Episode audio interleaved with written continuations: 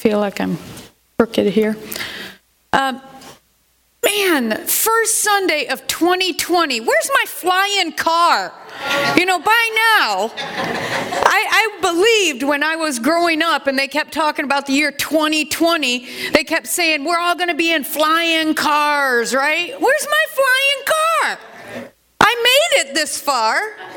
I at least want a hoverboard, you know, and not one of those that they called a hoverboard, but they still had wheels. Hey, lying to you. I want like back to the future hoverboard, you know, at least.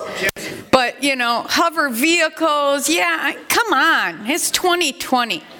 Well, as I was praying into um, this new year and as we're moving forward, like Pastor Neil said, this is the um, first day this week coming up. Today through Saturday is a week of prayer and fasting as I've been standing on, come on, Lord, you know, you know, what's the one thing you want to say? And I kept seeing um, Vision 2020, and I'm like, eh, it's too simple. You know, Vision 2020, come on. But he just kept saying it again, even during prayer and worship, that we're going to see things this year that we've never seen before. That's the 2020. He's giving us a 2020 vision that we're not going to just physically see perfectly, but we're going to spiritually begin to see perfectly.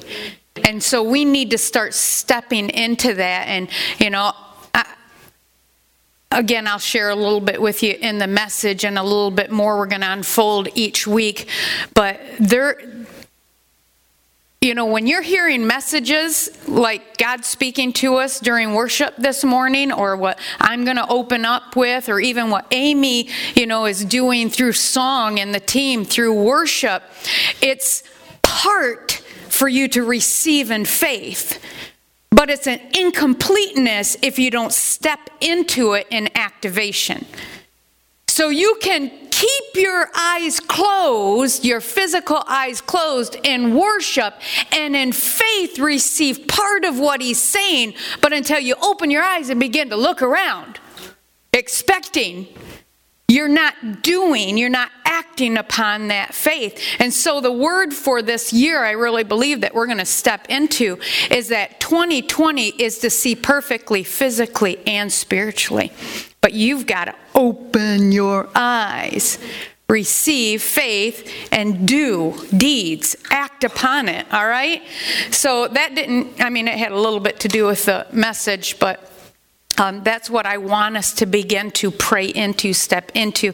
And um, if I can give you a focus even for your, your week of prayer and fasting, um, if, of course, I'll talk more about that in just a minute, but to start doing that, start believing for that, and start acting on that.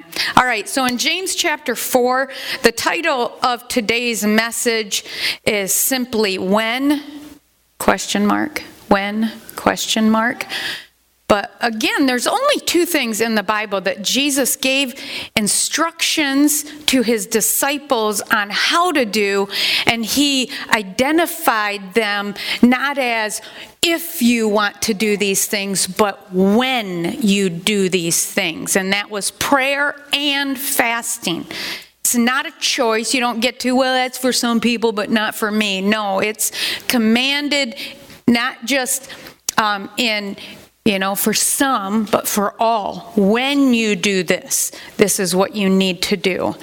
So in James chapter 4, starting in verse 13,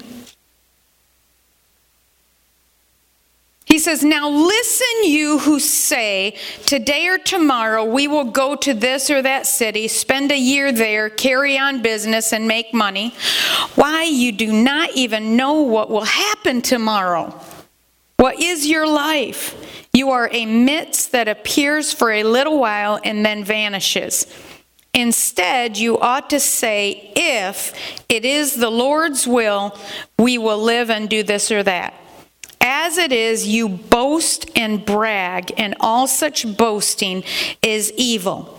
Anyone then who knows the good he ought to do doesn't do it sins.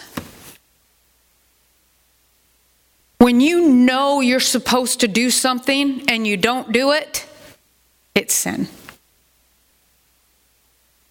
And if you didn't know that you're supposed to pray and fast, now you do, now you don't, it's sin. Pretty simple.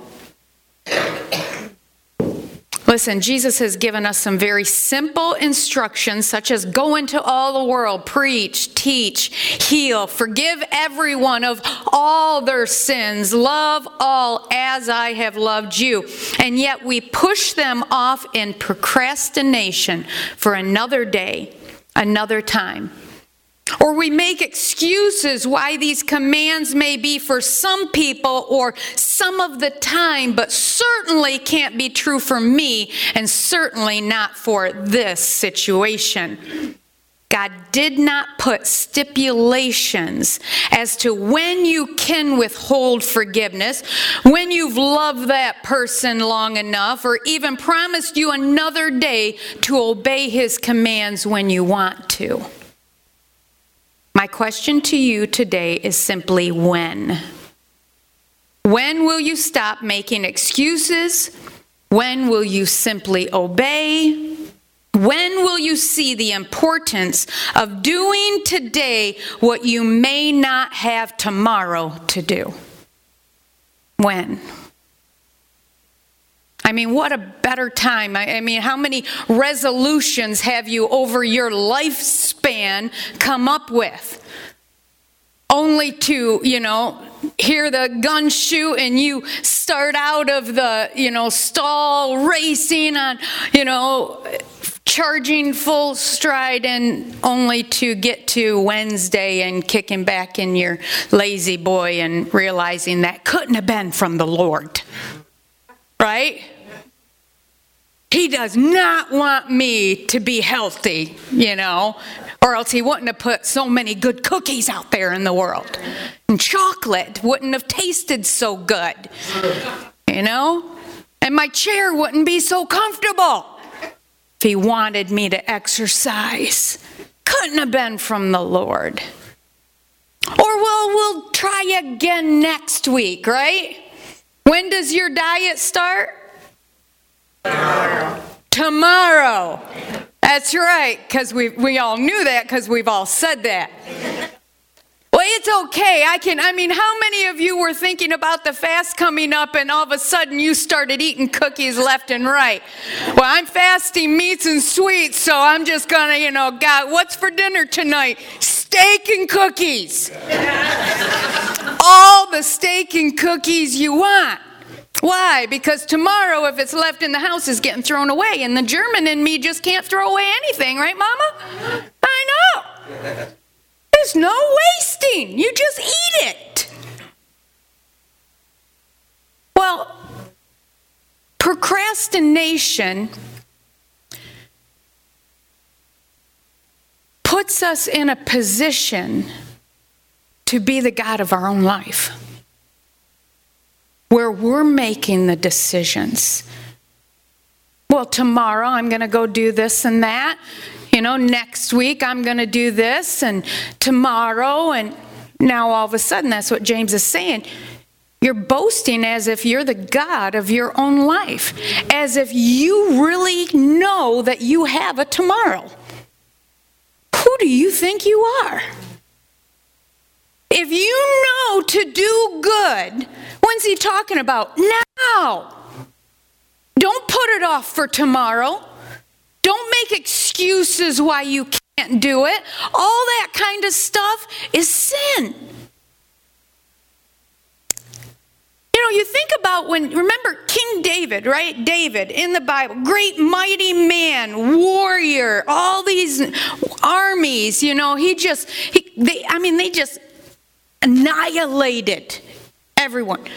But yet, in his heart, even at Zigzag, I think it was, or Zigzag or whatever, when he was, when they were out to war, and this army slipped in and plundered everything, took everything from them wives, children, all their stuff, while they were out to war, took everything.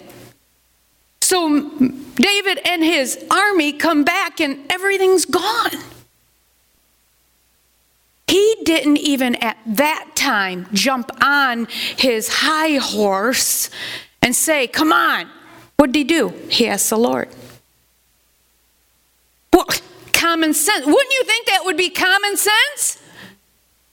Hey, let's go. Why? Because they took everything. We're going to get them. No, he even waited then and asked the Lord. Why? Because he knew what his life was just a breath. Procrastination and excuses are killers in the walk that God has for you. I mean, when you, my question to you is when today? That's the big question. Or what are you waiting for? And there's four examples in the Bible I want us to look at real quick. Um, and I'm gonna I'm gonna assume you know the whole story, so don't jump to conclusions. You know, hold back and just hear. But there's four situations, four examples. My question to them was, what were they waiting for? You know, the man by the pool, right? The man by the pool who was an invalid for 38 years. What was he waiting for? You know, when Jesus saw him, now, how many sick people did he see sitting around that pool? Oh, yeah, all right, all of them. They were all sick. That's why you, you hung out around this pool, because you're sick. You needed healing, you needed to get into the water. But he only talked to one. And he walked over to him and he said, What are you waiting for? Brenda translation. I asked him, Do you even want to get well?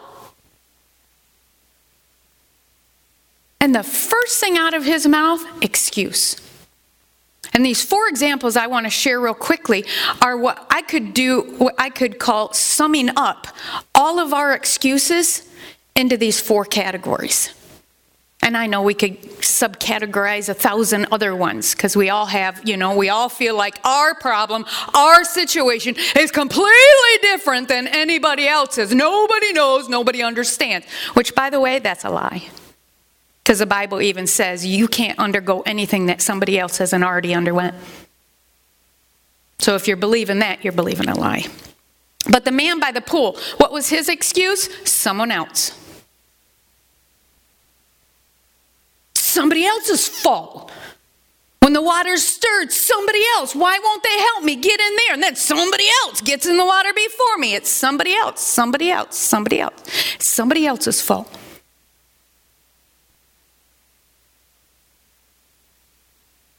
The blind man, Bartimaeus. Blind. Just in case you wondered what his problem was. He's blind. His friends would carry him to the street so he could beg for money.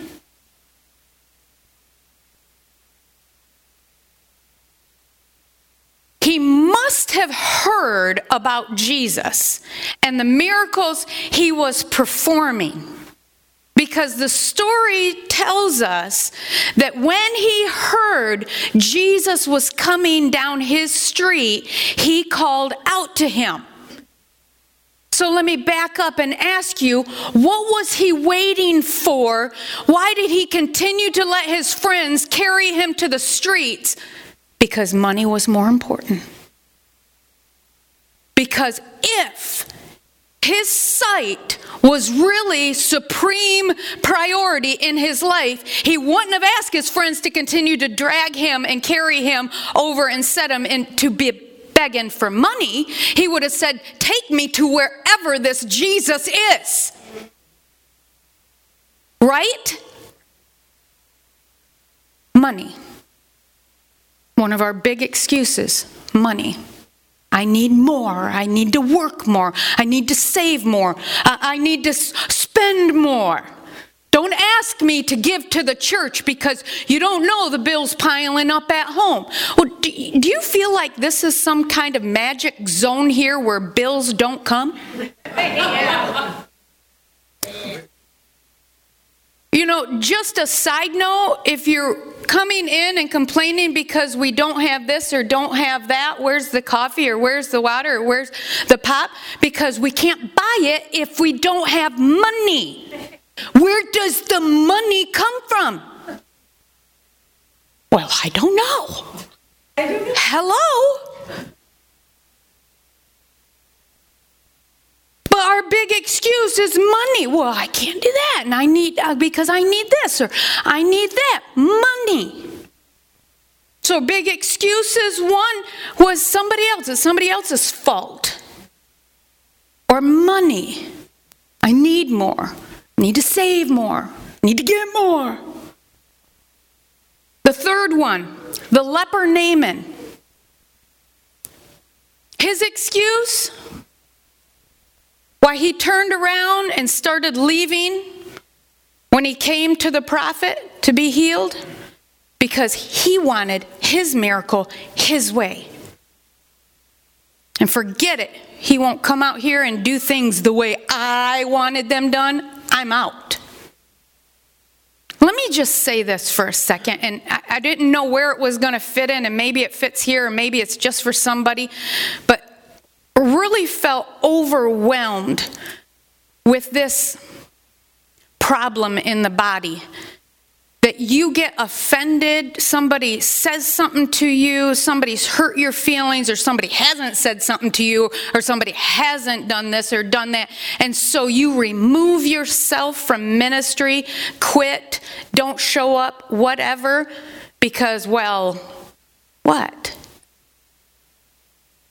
Things weren't done the way you wanted them done, so you think that you can pluck yourself out of the body of Christ and withhold that as a punishment to the body?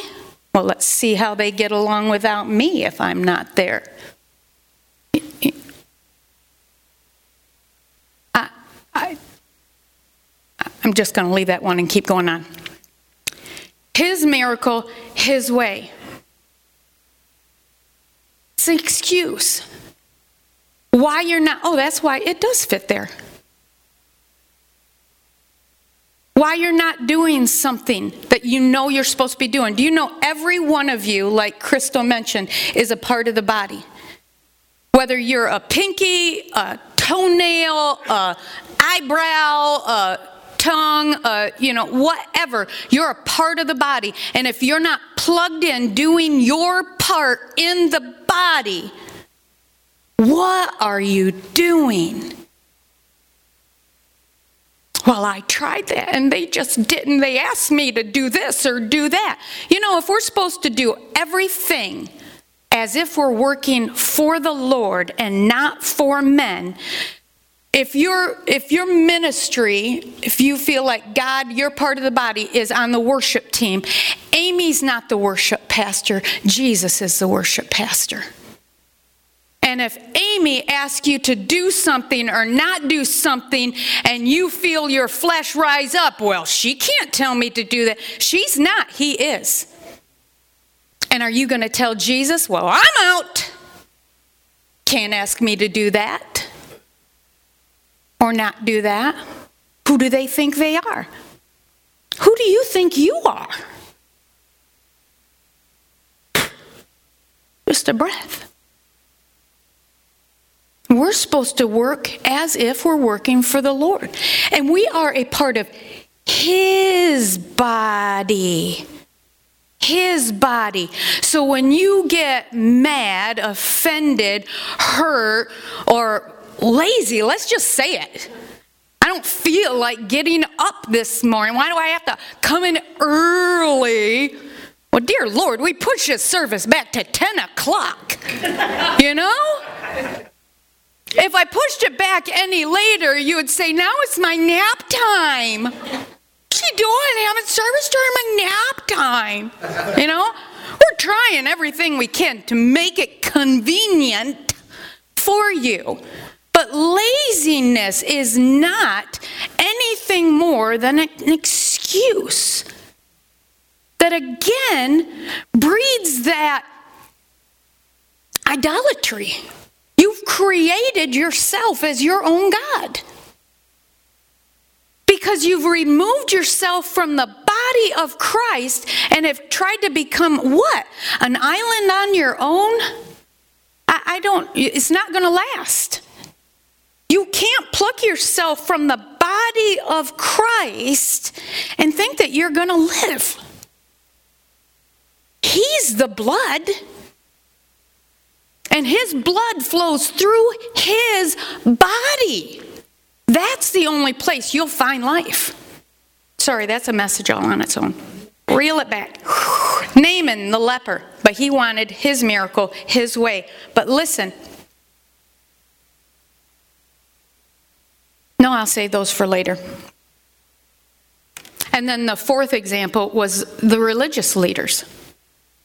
The religious leaders of those days were supposed to be the ones so equipped, so well versed in all the word, all the prophecies, that they should have been the one to prepare the way for John, who was preparing the way.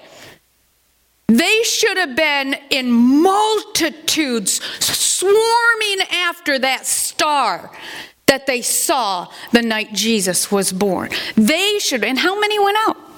Three. He was even standing in their temple in the midst of the greatest celebration when they're pouring all this symbolic representation of Jesus Christ. They're doing, performing, declaring all this dance, all this water ceremony, everything. And he's like, Mm-mm. he even blurts out when they're doing the water pouring ceremony, I am the living water. If you're thirsty, come to me. And they just, who is that? You know, when he started preaching, they're like, oh, could that? No, nothing good can come from Nazareth. I know who he is. That's know because Jesus didn't come in the way they expected. Your excuse, your fourth summed up, if I could, categories of excuses was it didn't come or he didn't come or he didn't show up. Your miracle didn't come in the way you expected. So it can't be God. I mean, have you ever received a, a blessing? You're in a financial need, let's say and oh, Pastor Neil talked about having uh, extravagant giving, which means he's carrying a sum of money in his wallet that he sets aside so that God at any time can say, right there, give it to that person right there, because they have a need. Yeah. Give it to him. So he becomes the mailman. Yeah. Yes. delivering God's package. yeah. And yet that person sees Pastor Neil carry that package and then thanks Pastor Neil. And Pastor Neil's like, um, Do you run out to your mailbox and hug and kiss on your postman every time they deliver your check in the mail? No. No, but because it didn't come in the way, see, you know, so and so was praying, I have a need, so God, do it this way my miracle my way. And then when it comes a different way, you're like, well, that obviously can't be God. So, yeah, I know Pastor Neil's a good man, so thank you, Pastor Neil. And we forget it was God all, all the time. See, these four could be sum up, could sum up all of our excuses. We're either waiting on someone else, it's someone else's fault. We need to get more money, save more money, spend more money. We want our miracle our way, or if it doesn't happen as we expect it, it probably wasn't God anyway. So we know what they were waiting for, and we'll get back to them at the end of the message. But what are you waiting for? What are you waiting for? Charles Dickens, of course, we just finished our Christmas thing, so my mind's still on Charles Dickens. He said, Procrastination is the thief of time. You must arrest him. St. Augustine of Hippo said, God has promised forgiveness to your repentance, but he has not promised tomorrow to your procrastination.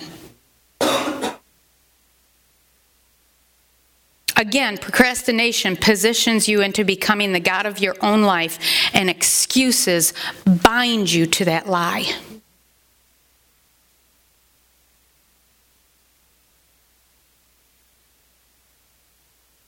Excuses are like hooks that hold us back.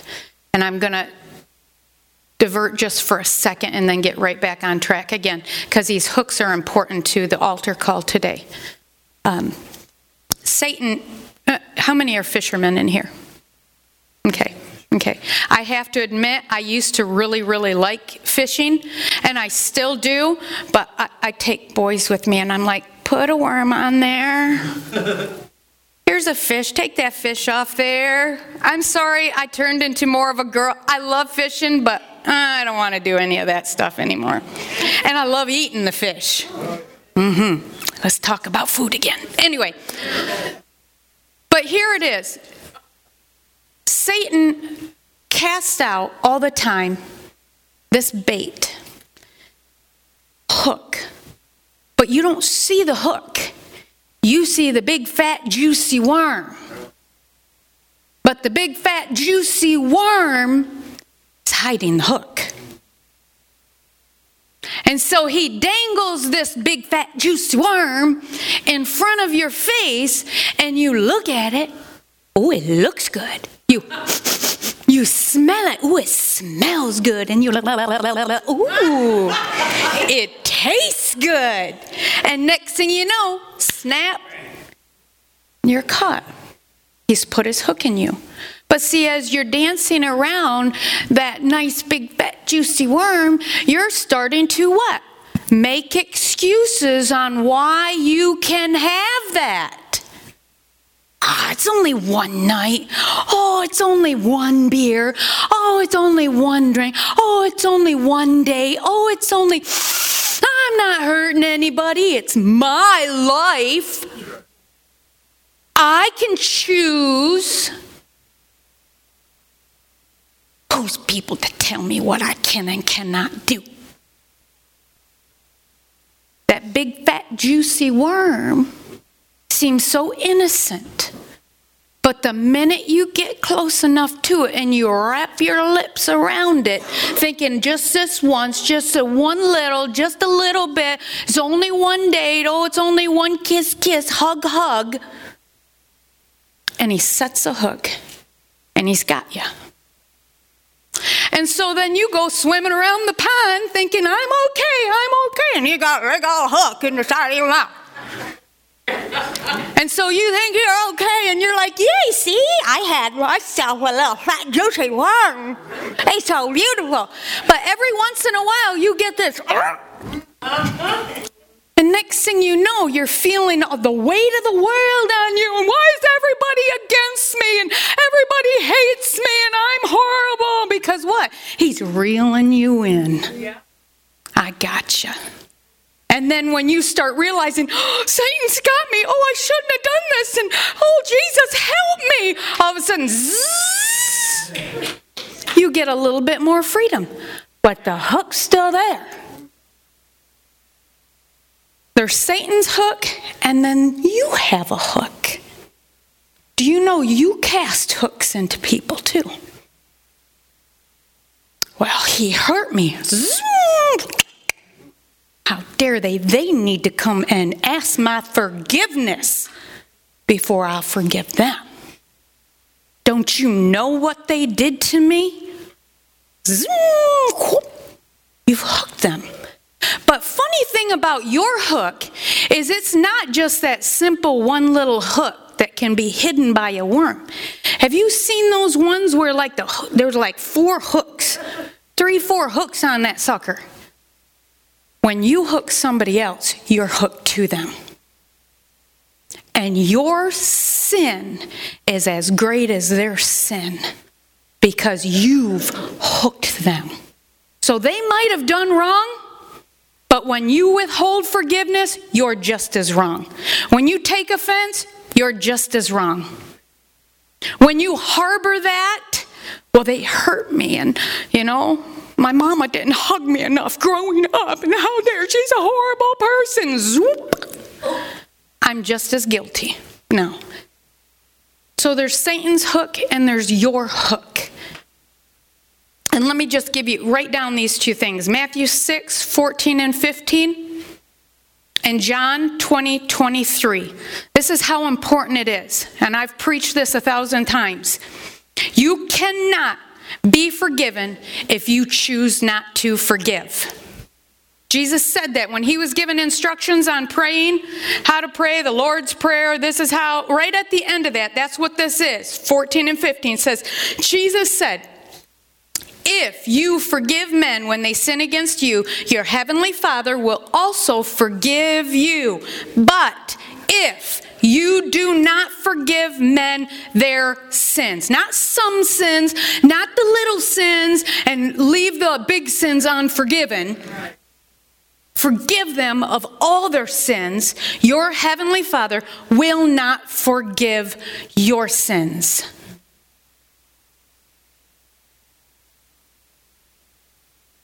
If you lived the rest of your life and felt like you couldn't accomplish anything else on this earth but walking in forgiveness, you've done more than you believe you could ever do just trying to do the right thing for some of the people, you know? You heard people say, Well, I'll love them if they love me. Or I'll forgive them if, if they forgive me. That's not in there. It's you won't be forgiven if you don't forgive them.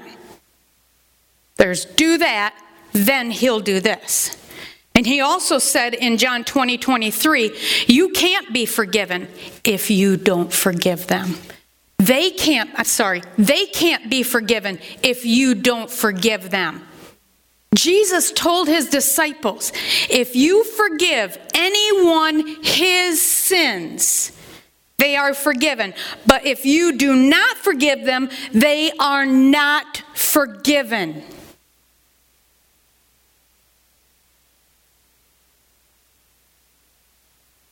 I, that boggles my mind when I try to set and, and figure that out. Well, Jesus, okay, if so, if a sinner comes to wherever the altar is, you know says a prayer and asks for your their sins to be forgiven. So now they're a new creation. All things have become new. They're brand new. It's a brand new it's called prototype. Did you know that? It, it's unheard of before. It's unmade before. When he does this and that's a whole nother message. It's because no in no other time no other place in time have people before the resurrected Jesus Christ in us can stand both in heaven and on earth at the same time. You become a new creation. But anyway, so then doesn't that person automatically just be forgiven? Aren't they always forgiven? Okay, so then why did he say at the end of when he was instructing them to pray if you don't forgive others, your sins won't be forgiven? Because we sin all the time. I don't know about you, but uh, my uh, little grandson was pointing out my sin quite frequently while I was down there. And I was that stinking word, shut up. to him, it was sin. His mommy and daddy have taught him you don't say shut up. Well, you know I have a problem with that word. One time I got my lips smacked for it to prove a point. You know, it was a gentle smack. It wasn't like a whoosh, you know, it was the whole, you know, come here. And, you know, I'm sorry and I repented. And, and then two minutes later I said it again.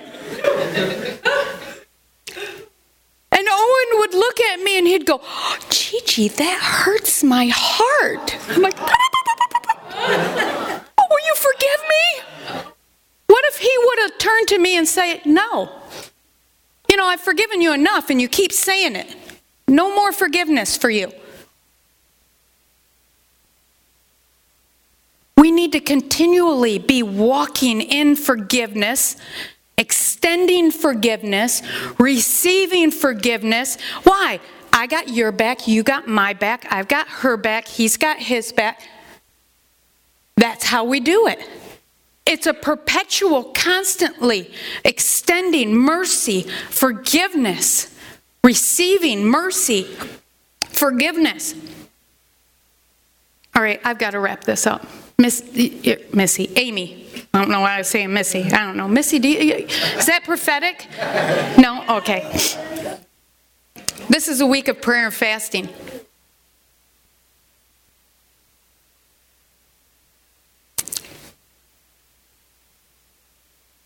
Procrastination and excuses have to be killed.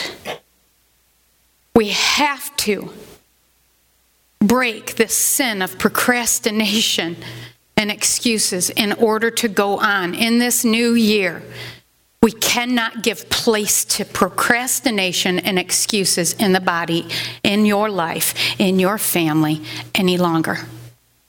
And prayer and fasting is the only way I know of that can break this hold like that.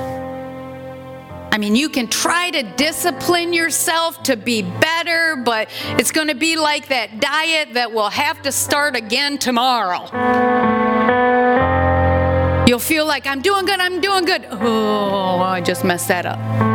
Procrastination and excuses that has that's a sin that has to be broken and prayer and fasting can do it and i promise you in isaiah 58 where god is explaining this is how i want you to fast. This is what fasting looks like. You need to soak up not just chapter 58, but then keep going because it's only like seven verses, six verses, I think it is, first five verses, where he's explaining you think you're fasting and yet you're doing everything you want to do the way you want to do it. You're still grumbling, you're still complaining, you're still getting mad, you're, you know, probably complaining, oh, I'm, I'm so weak, I'm not having any sweets, I want a cookie. Would you pray for me? I really want want a cookie, you know? You're doing things the way you want to do them, and you call that a fast? And he says, This is the kind of fast I have chosen. And he lists four things, and actually it can be broken up into two things because he goes back to them again and he says to loose the chains of injustice. Loose the chains of injustice. Injustice means that the rights and authority of a person or a group are being ignored. Do you realize as a Christian you have rights and authority? Chains are hindering you or wrapping you up in such a way that you're not walking in your rights and authority the fast that I've chosen for you will loose the chains of injustice. And then he goes on, untie the yoke. Untie the yoke. And I did this great big study on this that yokes can't just be placed on animals. And actually, at that time, they were even placed on slaves. Did you know that?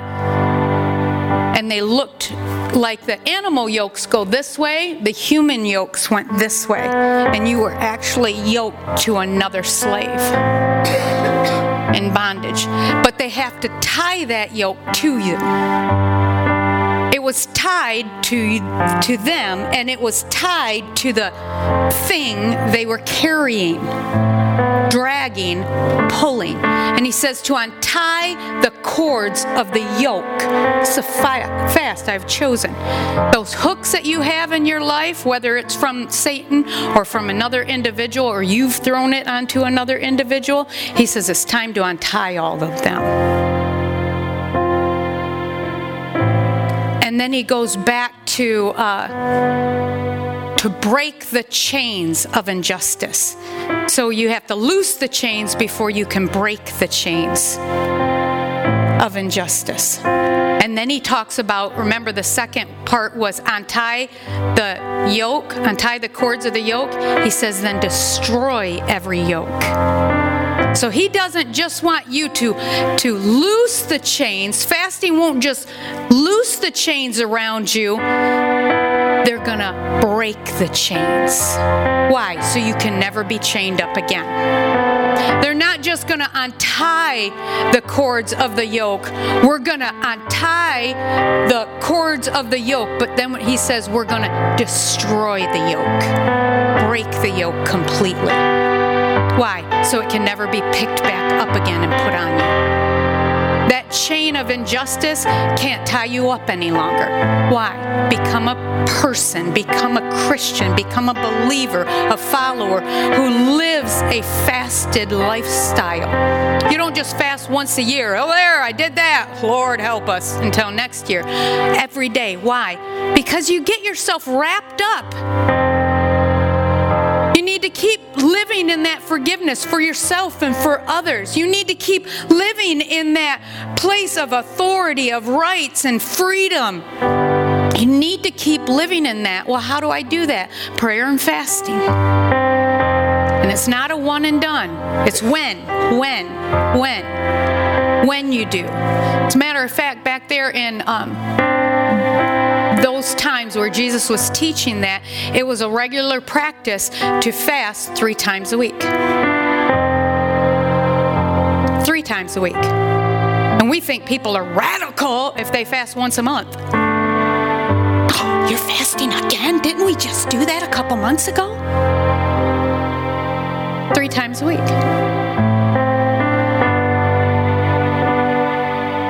Prayer and fasting must go together. It's the glue that binds the armor on the warrior. Personal prayer is the lifeblood of the individual, but corporate prayer is the lifeblood of the church. And that's why you hear us pound over and over again come to prayer, come to prayer. Wednesday night is, yes, it's a little time in the Word, it's a little time for instruction, it's time for worship, but it's also a time for us to pray corporately together. It's the lifeblood of the church, and I'm sick and tired of seeing the churches have prayer groups of six or seven. Yeah, God will use six or seven, but come on. Praying together. The church rises and falls depending on its praying together. Fasting plunders procrastination and erases excuses. Fasting this is the fast I have chosen. So when you read chapter 58, continue to read all the blessings. They don't just they yes, they start I think by verse 8 then your light will shine like the noonday. I think it's in verse. Eight. So he already starts in chapter 58 with this is all the results. What? From what? Fasting. But he goes on 59, 60, I think, I believe even into 61 the promises you get from fasting. I think I outlined in that chapter, in chapter 58 alone, there's, remember I always told you God's love is unconditional, but his promises have conditions. All his promises have conditions. If you do this, God says, I will do this. His I will do this is his promise. If you do this. And in verse or chapter 58, I think it's five ifs. Five ifs. If you do this. And just in chapter 58, not even included 59, 60, and 61, which I didn't even count all of them. I think there's 50, 21, 50. Now you're going to make me look. How many?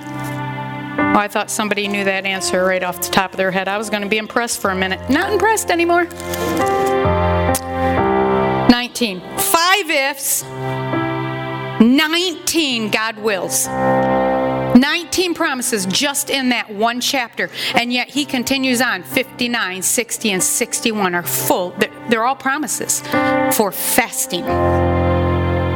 If you do this. Listen, real practical here fasting should hurt. If it's comfortable, it's not fasting. Uh, if it's easy, it's not fasting. Like last night, what we did around the table when we're going into a prolonged family fast, we discuss what we're going to fast. Why? So we don't step on each other's toes. So we'll go around and we'll start discussing. So, what are you fasting? What are you fasting? What are you fasting? You know, so we all know. And as we were doing this, Jacob, I'm telling on him now. He's not in here, right? Okay, good. So you'll find out, and I'll find out if he listens to this message.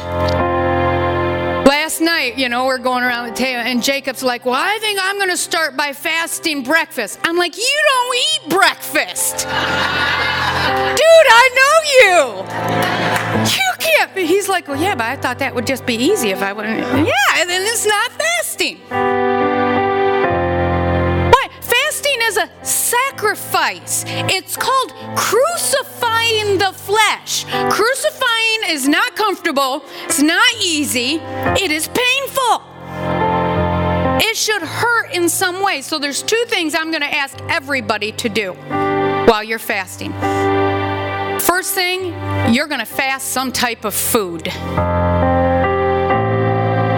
And I'm asking for a week. If you fast just a meal, good for you. If you fast all your meals, great. If you fast for the whole week, yeah, it can't be something you wouldn't normally eat anyway.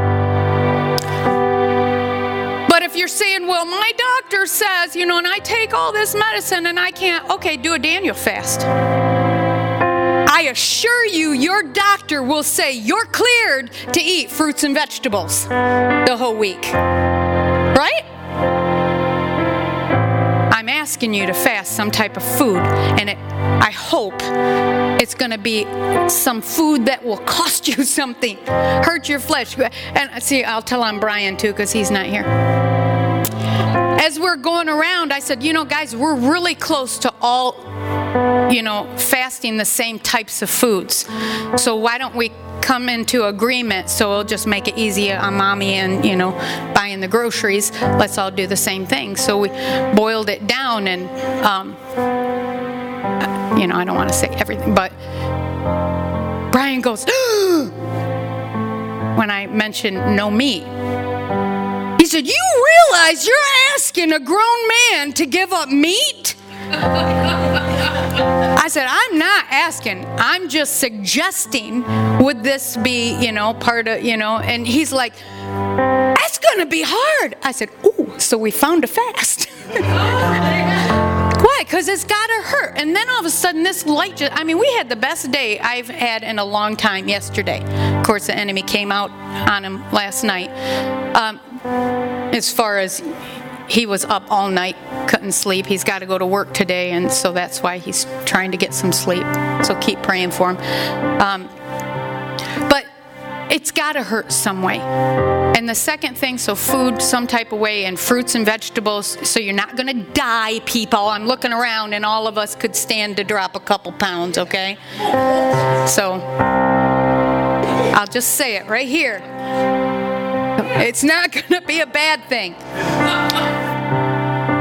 But it, sh- it should also open up sometime. If you're just going without, you're not fasting, you're dieting. It should open up time. So in your fasting, if you say whatever, uh, you know, a meal, uh, a couple meal, whatever, it you have to replace that with worship and the Word. All right. So if you if you're fasting Facebook, let me just throw that one out there. Ah! And you normally get up, grab your cup of coffee, sit down, and open up your phone and start scrolling Facebook, and you fast Facebook, now you've opened up some time. Replace it with worship and the Word. That's fasting. Otherwise, just going without is kind of like setting the alarm on your house and leaving the front door wide open.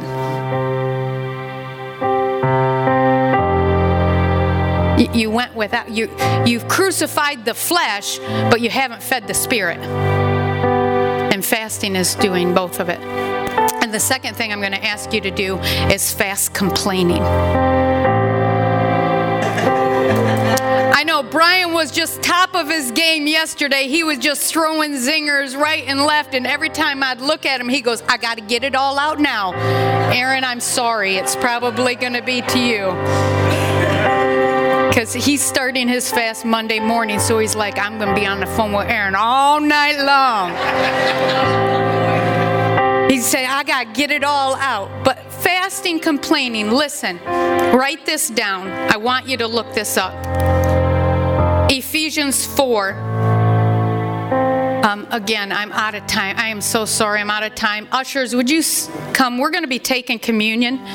Um, but Ephesians 4 talks to us, gives us instruction about don't let anything unwholesome come out of your mouth. Only what is good, beneficial, encouraging, helpful to others. And in Deuteronomy chapter 28, where it lists, God lists all the blessings for obedience. And then, as He is so good about doing, He doesn't leave the results for disobedience unknown. He lists them too. This is all the stuff that's going to come upon you in disobedience. And one of those things is you will feel as if your heaven over you is brass. Complaining, grumbling, closes up the heavens above you. What parent wants to bless their child who's constantly complaining? You want to give more to a child who's constantly complaining about what they have? God constantly reminds me of this one individual who was complaining to me about how small their checkbook register and if you younger kids if you don't know what that is it's this paper thing that we used to have to you know keep track of checks those other paper money things that we used to use that they're that they've got so much money now that they don't have enough room in their checkbook register to write all the numbers because, well, the, the bank just knows and they want to keep your money, and so they make those lines so small. And I said, you know, if you want to keep complaining about that, God can with you know, withdraw, withdraw, or reduce the amount of money you have. So it will fit in there quite nicely for you if that's what you want. So every time I'm, uh, you know, balancing my checkbook and writing in that, I'm like, Lord, I can write really small. If you want to continue to bless me, I can get a lot of numbers in that little box there. And if I can't, I can, add, I'll tape another one right here, right next to it. So every time I'm doing my balancing, I'm sorry, but complaining, give it up. I hope you're going to create a habit that you'll just, it won't even be on your lips anymore. Don't let anything unwholesome come to your lips. The four examples I gave you earlier, yes, three of them did receive their miracle, right? You know the stories? The invalid by the pool, 38 years. Jesus told him, Get up! Didn't say, Oh, poor little man, let me help you up. He's like, You want to get well? Get up. Aren't you? I got one, thanks. Aren't you going to help me? Give me a hand. No, he told him, Get up.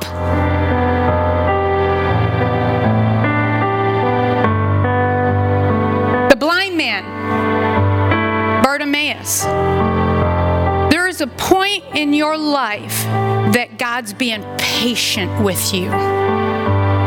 Patient. And you think for some reason it's God's permission for you to continue on the way you're going. But you'll realize if you go back and study that story that Jesus didn't come to him, he was walking by him. And it wasn't until blind Bartimaeus realized, I've just missed my chance. He's already walked by, but with God's mercy and His grace, when he finally cried out, I'm wrong, here I sat begging for money, money was more important to me than you, he cried out, Jesus. Did he receive his sight? And Naaman, the leper, who was leaving because his miracle wasn't happening the way he thought it should happen. His servant talked him into just listen, just obey. You have instructions, just go down in the water and wash. That's what he told you to do. And if you can be healed by just doing that, don't you want to be healed? So he received his miracle when he what? Obeyed and did what God was telling him to do. It was only the religious leaders who didn't get their miracle. And yet, right there in front of them was Jesus himself. They had studied the written word, their interpretation of the written word blinded them to the living word standing right in front of them. So don't allow your interpretation of the scriptures or how you think God should be, shouldn't be, is going to judge me and he's gonna and I shouldn't. And it's all right here. It's given us very simple instructions, showing himself to us. And until we see Him, that His word is true, not my feelings, not my situation. Listen, stop judging God's word according to your feelings and your situation. Well, yeah, but my situation, but my. Line it up with the word. Let the word judge your feelings, let the word judge your situation. And I'll open up a big can of worms right here at the end, and I'm going to leave you with this. Uh, I was just horribly sick before Christmas time. Went to the doctor. They couldn't. It wasn't the flu. It wasn't um, strep throat. I think it was, or something else. I can't remember what else. I don't know, it was a bunch of things. Horribly sick. Um, I couldn't even make it to prayer on that Wednesday night, um, which, you know, it was 14 days, 15, it was a long time. I was sick, bad sick. In my feelings, I didn't feel like I was walking in divine health, right? But what does the word say? His blood cleanses all sicknesses. He heals all my diseases. But I didn't feel healed. The word is true or it's not true cannot let my feelings, my situation judge the word. I have to let the word judge my feelings. So, no time in any of that sickness, even when I went through that back problem that you all I've heard of a thousand times, I would not let my situation change what the word says. I continued to speak the word over my situation and over my feelings. And my body has to bow to the word. Might take a little longer than I'd like it to. I'm always praying, not 38 years, Lord. Don't leave me 38 years by the pool. But that's where I'll stay if I'm constantly procrastinating and making excuses. So let's break that sin. Let's break that sin this week.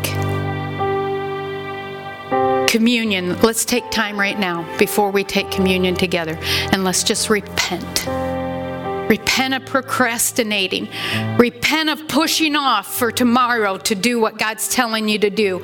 Pushing off tomorrow or waiting until whatever. I've had this fun or that fun or done this or that before I plug into the body and really sell out to God.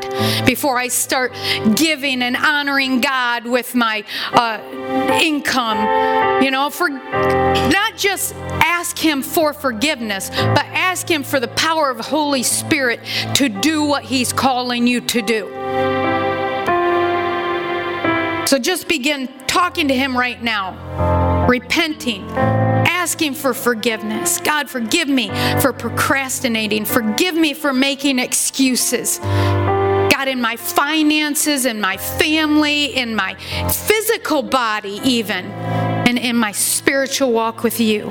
God, forgive me. Forgive me.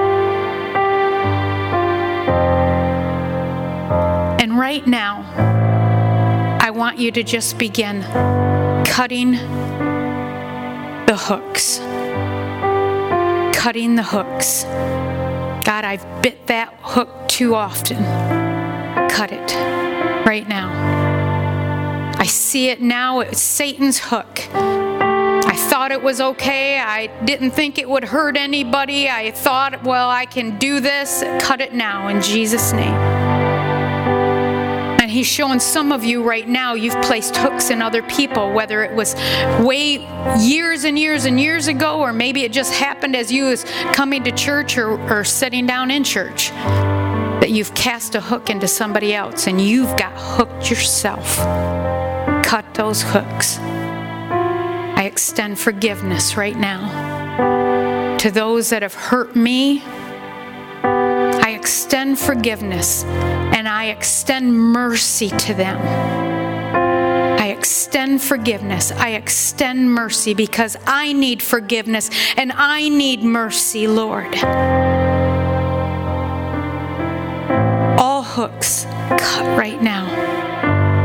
Jesus' name and determine today, now, now is the time, now is the time. You're not waiting any longer. Your procrastination is a thief that is now arrested, locked up, and no longer able to roam free in your life. Excuses will not be on my tongue.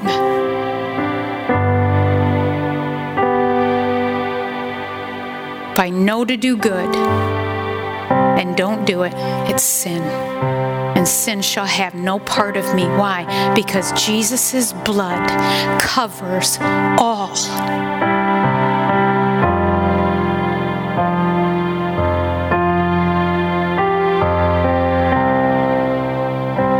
Either his blood was enough for all your sicknesses, all your sin, all your diseases, all your pain, all your problems, or it wasn't. And as we hold the communion in our hands right now. His body, his sacrifice was enough for your healing, your forgiveness, or it wasn't.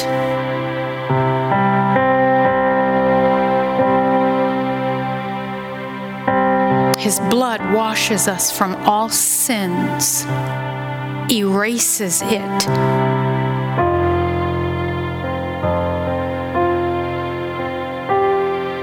this time of communion after we've already asked Him, just forgive us, and so we're, we're standing before Him. It says, with in His righteousness, white as snow. We're standing before His throne of grace, celebrating Him and His sacrifice. His atonement is just a big fancy word for being at one with Him, at one mint.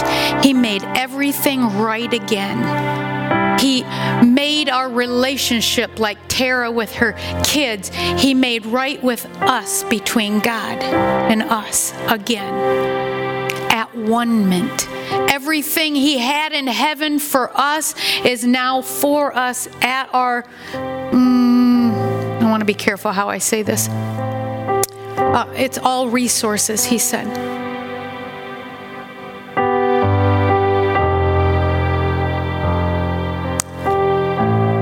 Come out Wednesday and I'll explain that more. I'll leave that one right there. And communion, communion is common union with Him. You're exchanging your life for His life. So, right now, Jesus, as we hold this bread, this a symbol of your broken body in our hands, we want to thank you for your willing sacrifice to be broken for us, to go to the cross for us, in our place, as us. Sinless, spotless Lamb of God, only begotten Son.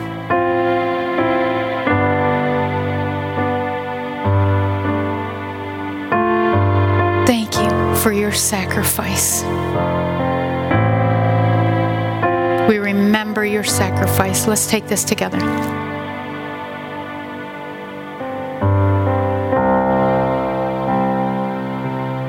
And Jesus, we lift up this blood, a symbol of your blood, this juice. We thank you that your blood cleanses us all sin. Sin. That your healing that you purchased for us is that sozo healing, physical healing, a spiritual healing, and even an emotional healing. It's all wrapped up in your blood. And we just take this time right now and lift up praise, honor, and glory to you, thanking you for your blood. Let's take it together.